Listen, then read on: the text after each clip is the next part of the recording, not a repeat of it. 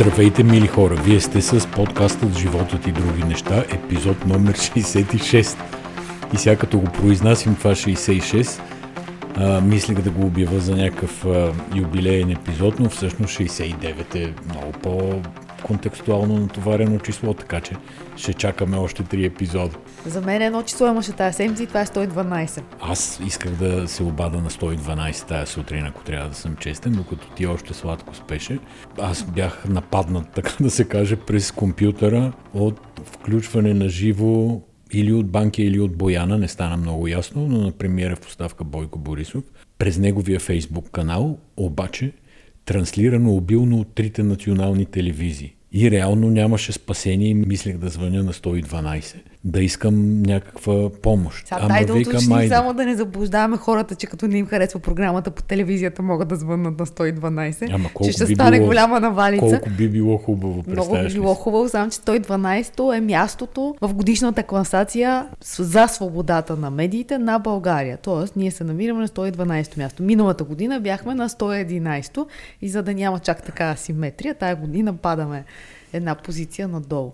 Честно да ти кажа, ние сме го обсъждали в подкаста, че винаги съм бил скептичен за тая конкретна класация, начина по който се събира информация, обобщават се данните, начина по който се прави класацията. Тоест, никога до сега не съм отдавал особено значение на това дали сме примерно 70 или 111 или дори 50 или 111, защото ясно, че не изглеждат добре нещата. Вече сега точно кое място, как се класираме, нали, то не е състезание, да е викаше а, Бойко Борисов, или той май обратното викаше, че е състезание и те поне са първи и трябва да управляват. Точно така, обърка се, той каже, ние сме първи, бихме ги всички, да, те защо не ни да, поздравят? Да.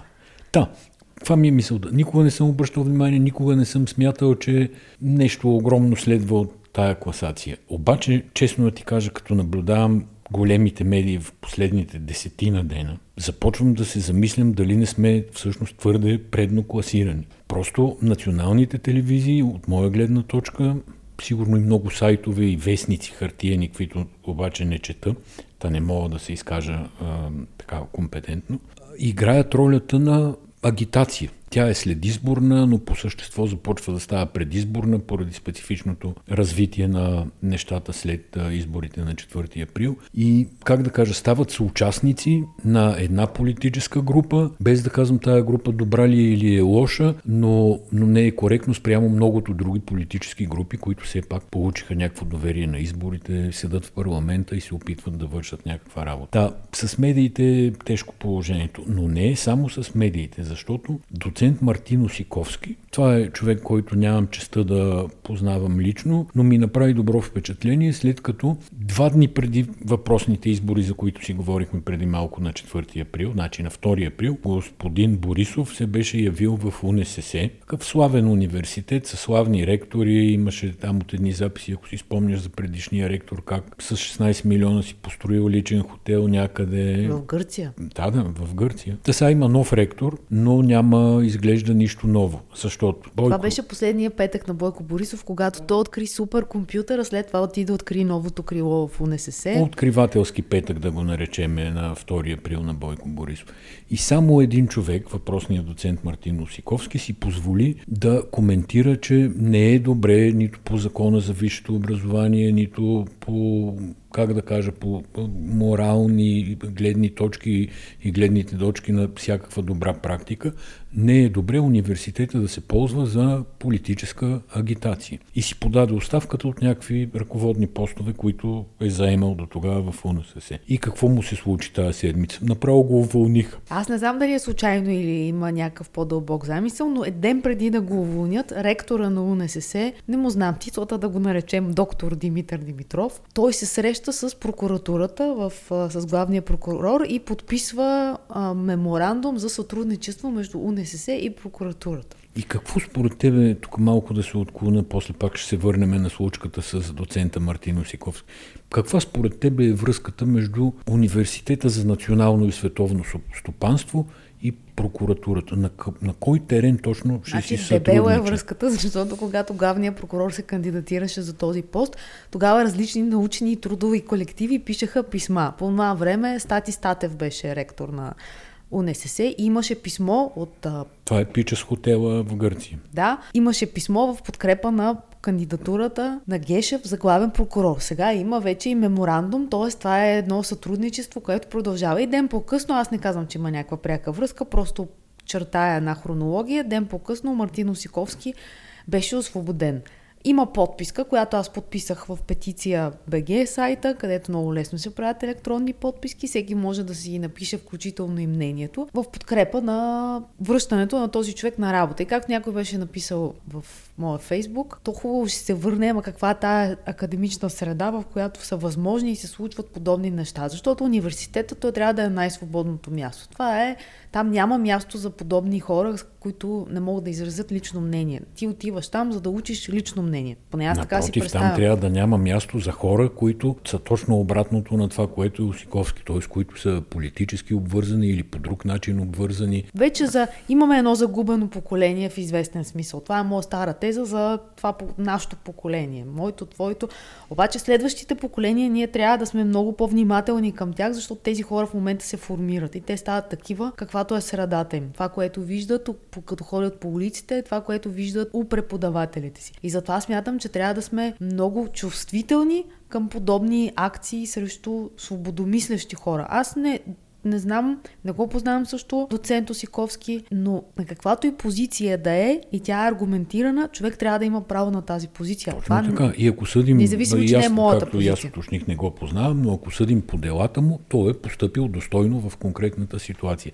Тук искам да цитирам професор Нели Огнянова, която дълбоко уважавам и която е човек с много изострено чувство за свобода, но същевременно твърде компетентна по медийни и юридически въпроси. Върмящо съчетание съчетание малко се получава при нея.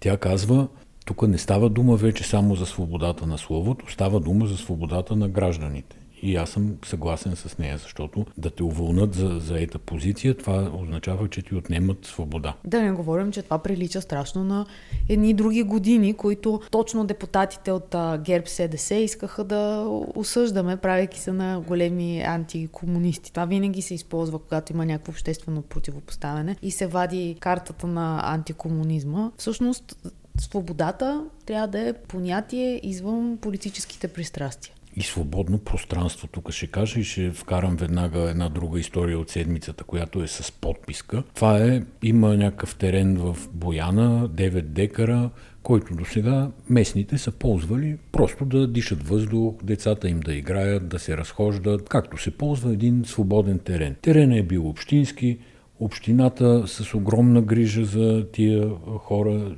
жители, не го е поддържала и под предлог, че не го е поддържала тя самата, го дава за а, развитие под найем на футболиста Даниел Боримиров. Сега там знае се нали, кой му е тъст, обаче да не правим дори такива връзки. Ама може да не правим такива връзки? А, е, кой ти е тъст Боримиров е, пак може е израз сам на да свободна си... воля. Това дори кой ти е баща е по-малко свободна воля от това, кой ти е тъст. Ти отиваш и... Не бе, може Боремиров сам да си е извадил пари. Са. Те не са много пари. 2000 лева на месец. Мисля, че и ти можеш да си го позволиш. По 22 стотинки на квадратен метър Точно пада. така. Всеки това може ти да си казвам. го Дай позволи. да не забъркваме някакви сложни конспирации, да се концентрираме върху простото. Той ще плаща найем под 2000 лева на месец и ще построи 3 или беха, 4 или беха игрища за футбол с изкуствена трева и 3 корт. Добре, аз искам нещо друго. С което ще вземат на хората пространството. И сега, аз друга тема имам. То може и да стане много хубаво, може и да е страшно успешно. Обаче, моят проблем напоследък в родната ми България започва да става това, че няма квадратен метър, на който да стъпиш, без той да е концесиониран, даден на някого, купен от някого под найем. Реално, публичните институции, които управляват от наше име и с нашите данъци, общини, държава, разпродават, отдават абсолютно всяко парче, което могат да отдадат. И смятам, че това също е въпрос на свобода. И тая свобода ни се отнема. Сега не съм разсъждавал много дълбоко върху тая тема, нали, може сигурно и други разсъждения да излязат. Просто го споделям като някакво усещане. Може би да вземем да помислим и да вземем да поговорим специално някой път по по това. Е, аз мисля, че затова стана всъщност толкова силна акцията в Росенец, защото тя играеше на тази струна, че имаме някаква природа, за която се говорят, а, песни се пеят, митове и легенди се разказват, но всъщност ние почти нямаме достъп до нея, защото се оказа, че на най-хубавите места вече има някой. Става дума за обикновени далавери, няма въобще какво да си кривим душата и с Ма не си я кривим, знаем, че става въпрос за обикновени далавери, но в случая просто искам да подкрепиме с нали, гласа, доколкото го имаме през този подкаст, да подкрепиме тия от Бояна, оставете на хората игрището. Наистина. Съгласна съм. Дай да видим сега от, от 112, откъде тръгнахме, как, какви изводи си направим от а, това заявление сутринта на а, господин Борисов и от факта, че всички телевизии абсолютно безкритично го транслираха. То, Аз това не разбирам, беше то е било и дълго на всичкото отгоре. То беше дълго. Аз това искам да кажа. То не беше официално обявена пресконференция, да кажеш BTV, Нова, БНТ да са си пратили камери, екипи, SNG-та да се включат като хората. Това беше излъчване от Фейсбук профила на Бойко Борисов, което трите национални медии ретранслираха. Но за да могат да реагират и да ретранслират, това значи, че те са знаели предварително, защото няма как иначе толкова бързо да се ембенне стрим, да се вкара в пулта, нали, разни технологии, които няма смисъл да обясняваме и да занимаваме нашите слушатели, но толкова координирано не може да стане без да се е знаело предварително. Каква беше същността на събитието? Така наречения кандидат, вече бивш кандидат за премиер Даниел Митов, слуша заедно с а, Фандъкова, там Томислав Дончев, Десислава Атанасова и Цвета Кария Янчева. Хай профайл слушатели на Бойко Борисов. Това бяха. Те не казаха, разбира се, нито дума, нито успяха да гъкнат, а той се впусна в едно изявление, не бих го нарекал, излияние бих го нарекал. Защото изявлението все пак е, има някаква... Структура, може би. Структура, има някаква крайна цел. Тук крайната цел беше казана във второто изречение, а Митов отива и връща и мандата и оттам нататък започна един водопад, който трудно мога да ти предам. Но това, което мога да кажа, че в този водопад от а, думи, твърдения, изрази и подобни, имаше няколко абсолютно класически, откровени лъжи лесно проверими, моментално, даже без нужда от някаква проверка. Те са базирани на факти, които са случили вчера, ония ден, всички ги знаем. И журналистите по телевизиите ги знаят. И като свърши накрая водопада, като затвори, сутрешните блокове, разбира се, отново се върнаха в студията си.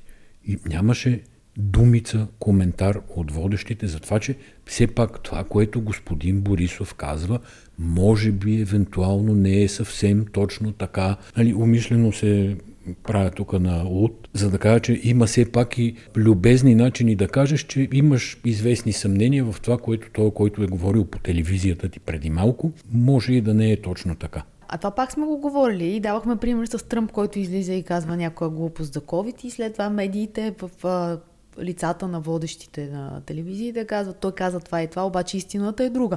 Както в случая Борисов каза, че депутатите си дигнали заплатите. И това се повтаря, то е такава опорна точка, която аз много Ама добре... не депутатите, значи тия новите, новите се качили на мерцедесите, дигнали си заплатите и викат съдиите, а, за да може адвокатите на мутрите да ги питат докъде са стигнали с делата. Викането на съдиите го гласуваха неговата собствена партия ГЕРБ с 75 депутата, Движението за права и свободи и Българската социалистическа партия.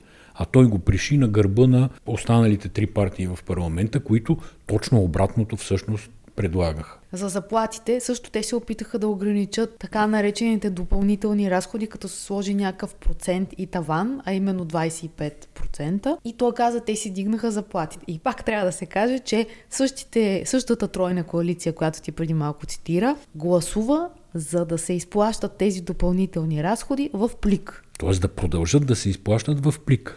Мария Капон, предполагам от името там на повече от една парламентарна група, предложи тия средства първо да станат от 3 четвърти на 25%, защото до сега бяха 3 четвърти от основната заплата могат да отидат за допълнителни възнаграждения, т.е. почти две заплати.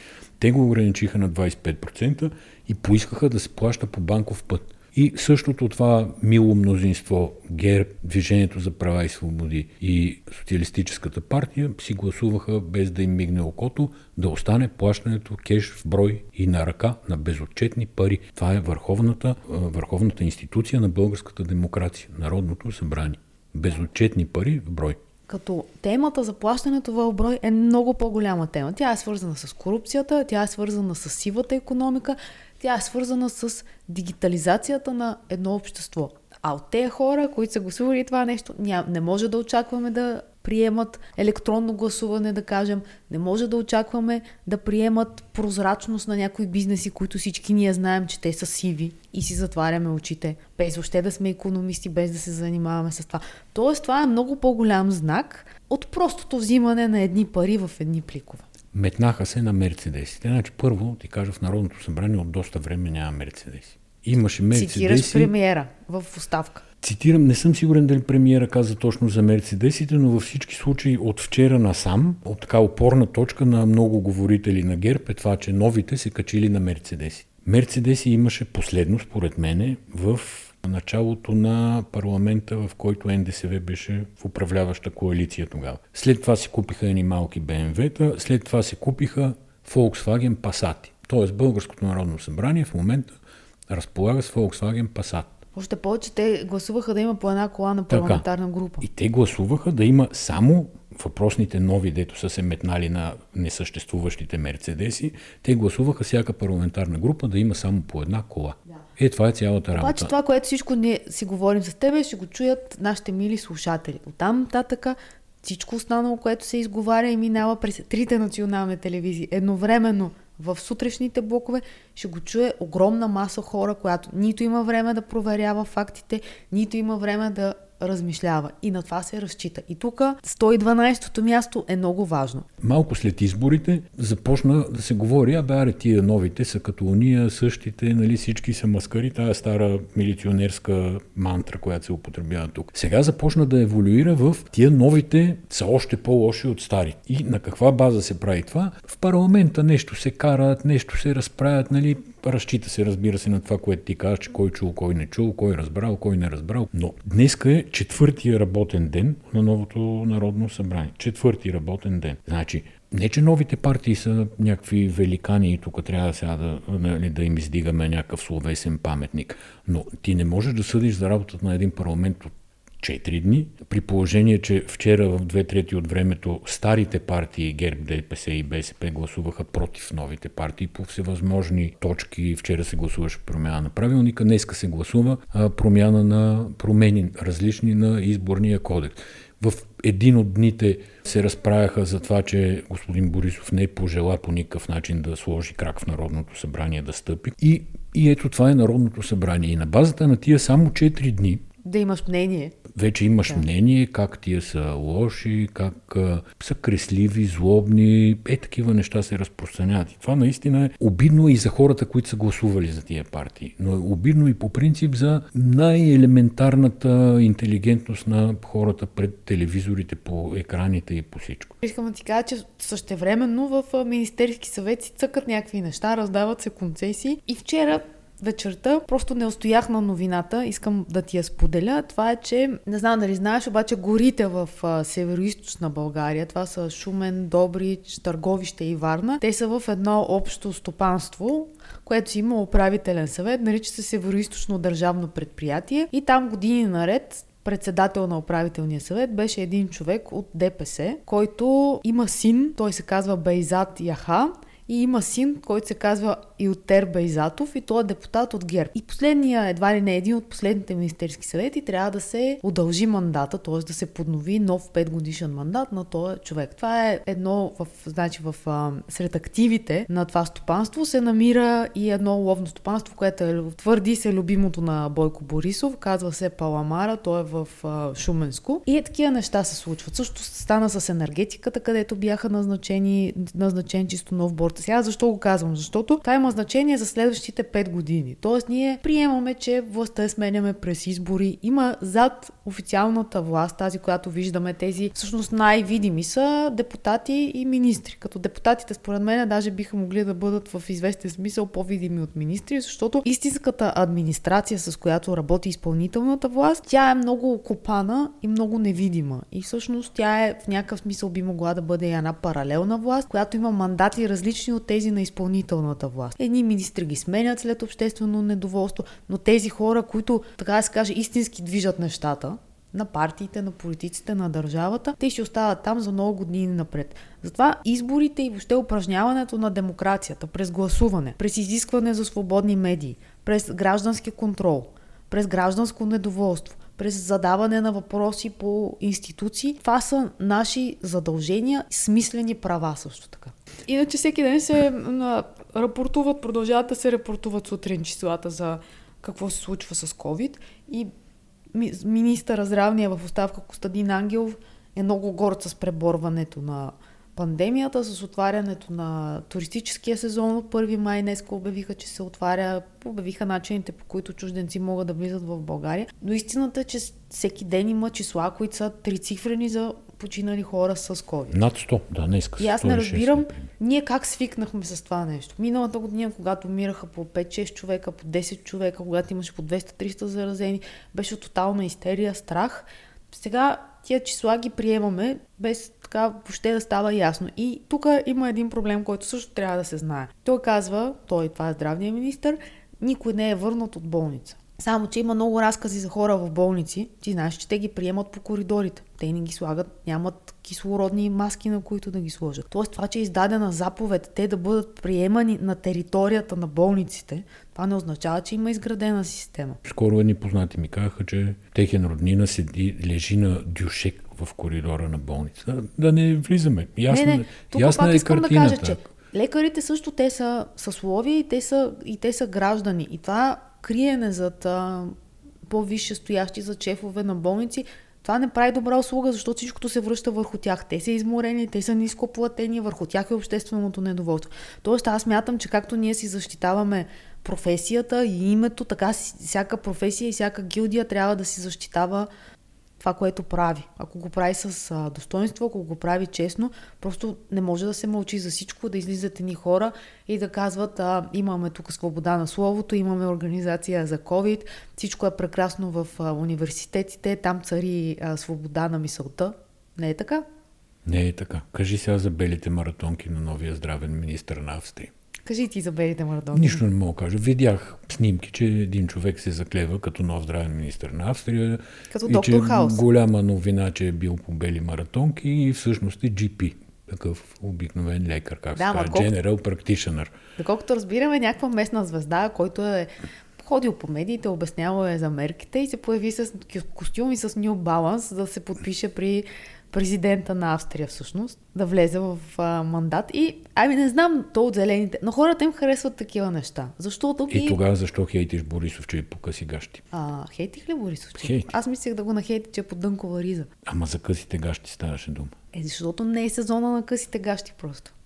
Не, сериозно, късите гащи, смисъл късите гащи. Късите гащи са къси гащи. Това е нещо за спорт. Той Борисов най-добре знае. Той не е спирал да, да спортува. Той приема политиката за спорт. Ние сме първи, бихме ги. Късите гащи не могат да бъдат, а, не могат да бъдат сравнявани с маратонките. Маратонките е разчупване на клишето. Маратонките издават някаква енергичност. Късите гащи са, не знам, история от периферията. Тая седмица ние видяхме Борисов по къси гащи, Борисов по джапанки, Борисов по дънкова риза, Борисов да гали кучето и Абе, виждали сме го всякак с внучета, без внучета. Да, с внучета го видяхме. Сам като куче и, и всякакви подобни. Нали, то е цирк Буш, там е ясен, не, няма нужда повече. Видяхме го да поставя автографи върху гърбове на медицински сестри в София Мед. Това видя ли го? Видя го, имаме статия, коментар прекрасен на Лора Крумова в Булевард България, която, за която сме ползвали една от тия снимки. Как се подписва на гърба на някаква влюбена жена. Много важна новина, пак е тип сериозна, ма да вземем да кажем две думи. Това е дипломатическата война на Чехия с Русия. Сега Чехия е агресор, нали, гони им хората. Това го казвам на шега, да не вземе някой да помисли, че е сериозно, че Чехия е агресор. Чехия се брани, гони им хората, защото се разбра, че там главното разузнавателно управление на руската армия им е взревило складове, два пъти правило е редица други злоуми в Чехия. Хората са ги разследвали, разкрили, изгониха първо 18 дипломати в кавички, т.е. Нали, някакви там руски милиционери и сега се закамват да изгонат още 50-60, така че да сведат, са казали, размера на руското посолство в Прага до размера на чешкото посолство в Москва, тъй като руснаците реципрочно им изгониха там съответния брой дипломати. Тук мога да кажа единствено, че чехите воюват и се държат с достоинство в цялата тая история. И по-важната за нас новина евентуално е, че взривяването на тия складове в Чехия се свързва с един български оръжеен търговец, Емилиан Гебрев, който беше тровен 2015 година, твърди се с новичок. Тогава естествено никой нищо не разбра в България, защото ние не сме така най- публичната държава, започна да става ясно чак след като отровиха Скрипал в Солсбъри в Великобритания и потенциално този Гебрев би трябвало да има интерес да се изясни до край историята с неговото отравяне, изобщо с начините по които му се развива бизнеса, което е една друга тема. Но най-изненадващо при първия анонс от страна на чешкото правителство, Гебрев отрече изобщо да е имал нещо общо с тия складове. Да. А още по-изненадващо, че е на следващия ден направи изявление, в което потвърди се пак, че е имал стока, боеприпаси. Само, че те бяха две различни изявления. Едното беше в резултат на публикации в Свободна Европа, които дори обясняваха връзката между чешките складове и, и, и оръжейния търговец, тъй като се оказва, че Гебрев е продавал оръжие на Украина и го е складирал. Той е купувал старо българско оръжие от Министерството на отбраната и от целия да. точно така, което е съвместимо с украинското. След това е имал складове там, в Чехия и евентуално част от продукцията, която е взривена, става дума за негова продукция. И той това нещо го отрече в пресъобщение официално.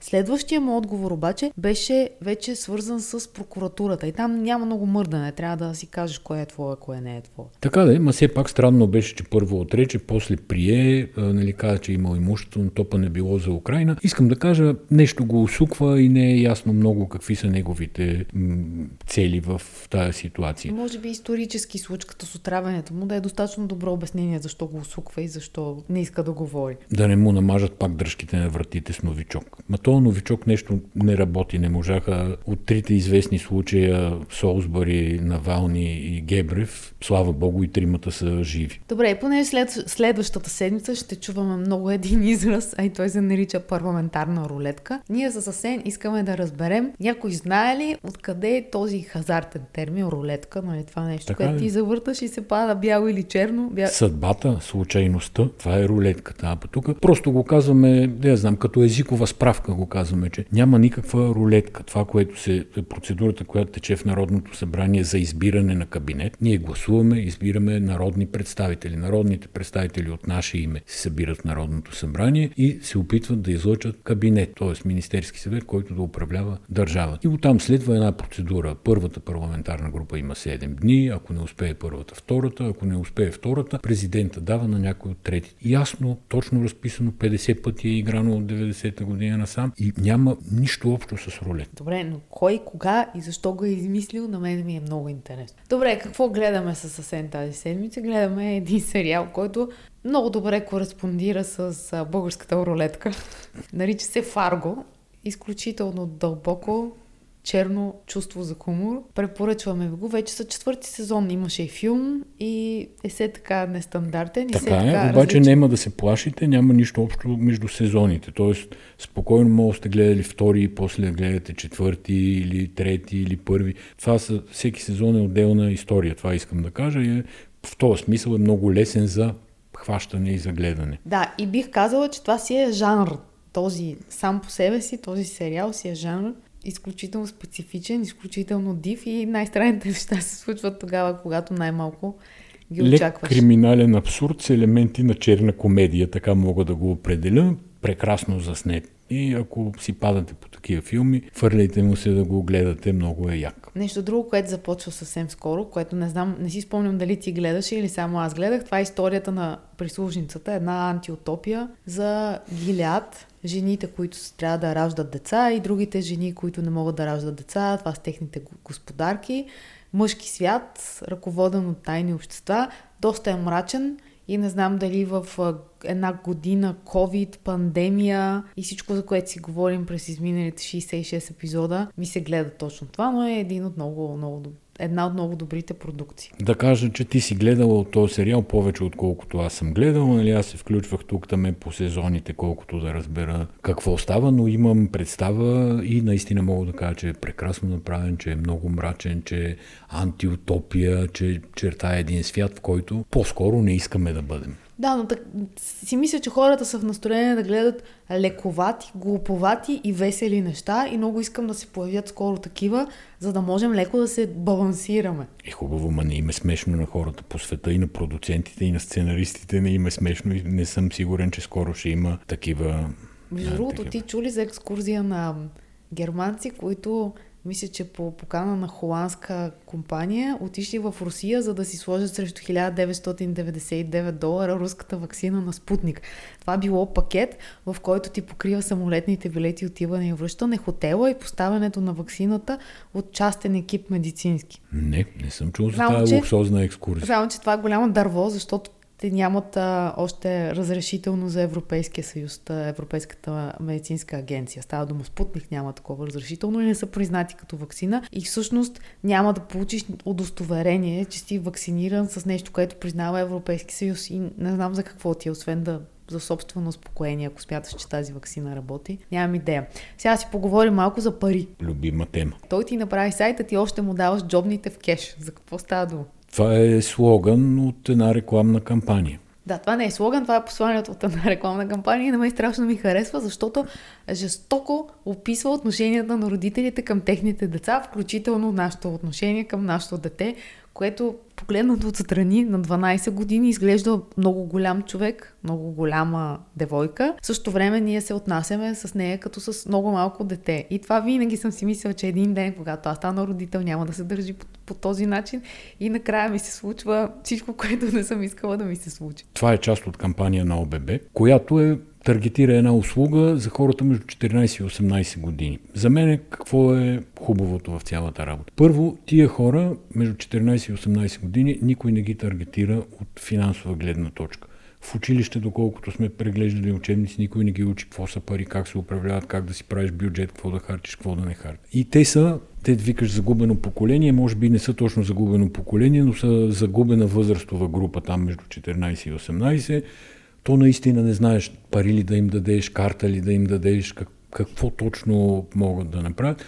И като родители измисляме всевъзможни гимнастики. Сега тук в случая става дума за така целенасочен а, дебитна карта, която може да бъде, как да кажа, подчинена на банковата сметка на възрастен човек, т.е. да има лимит, да се харчи с лимит, или може да бъде на тинейджера самостоятелна банкова сметка. Кое е доброто?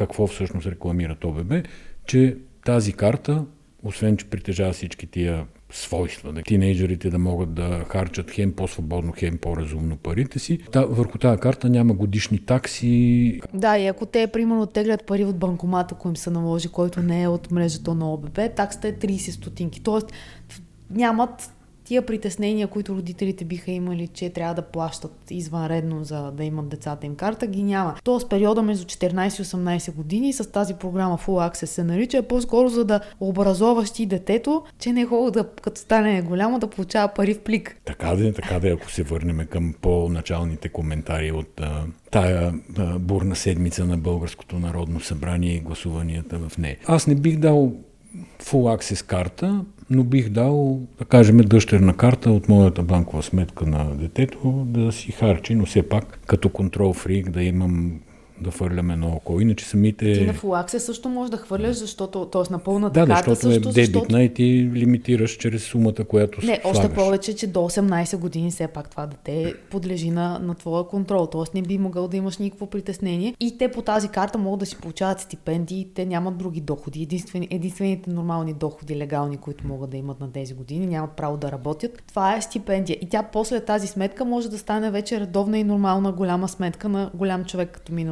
18 години. Въпросът е, че на тези деца реално им трябват карти. Веднага ти дам един пример, който ти съм сигурна, че искаш да забравиш, но той си е там някъде в миналото на а, твоето дете и на нашето семейство.